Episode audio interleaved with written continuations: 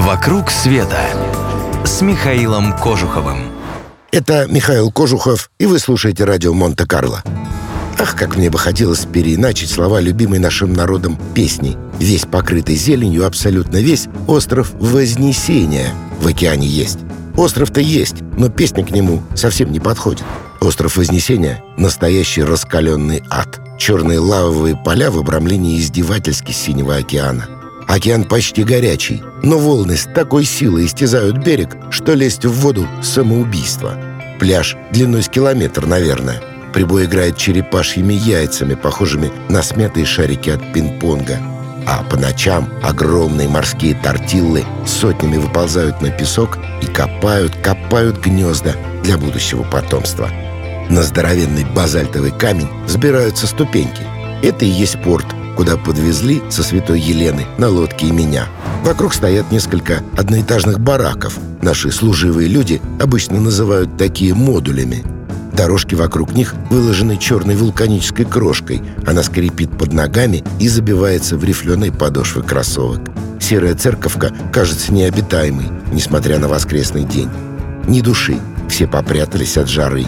Только изредка проползет машина, водитель лениво махнет тебе рукой. Это Джорджтаун, столица. А других населенных пунктов на острове нет. Зато есть две военные базы, американская и английская. Их антенны торчат повсюду, карабкаются на голый коричневый холм. Никогда таких не видел. Сотни причудливых антенн в ажурной паутине проводов. Не остров, а какое-то гигантское радиоэлектронное ухо. Кого оно здесь слушает? За кем следит? За пришельцами, что ли? Нет, ну надо было назвать этот раскаленный вулканический мрак вознесением, как иногда обманчивые экзотические точки на карте. Если не считать совершенно фантастической, просто волшебной рыбалки, ради которой приезжают на остров немногие европейцы, делать здесь совершенно нечего. А чтобы выбраться отсюда, варианта, собственно, два.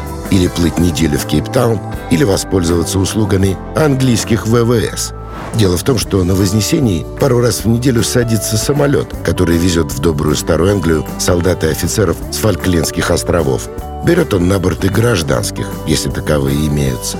Всего-то потом и делов добраться с военной базы Брис-Нортон, расположенной в 120 километрах от Лондона, до аэропорта Хитроу, и вы почти дома.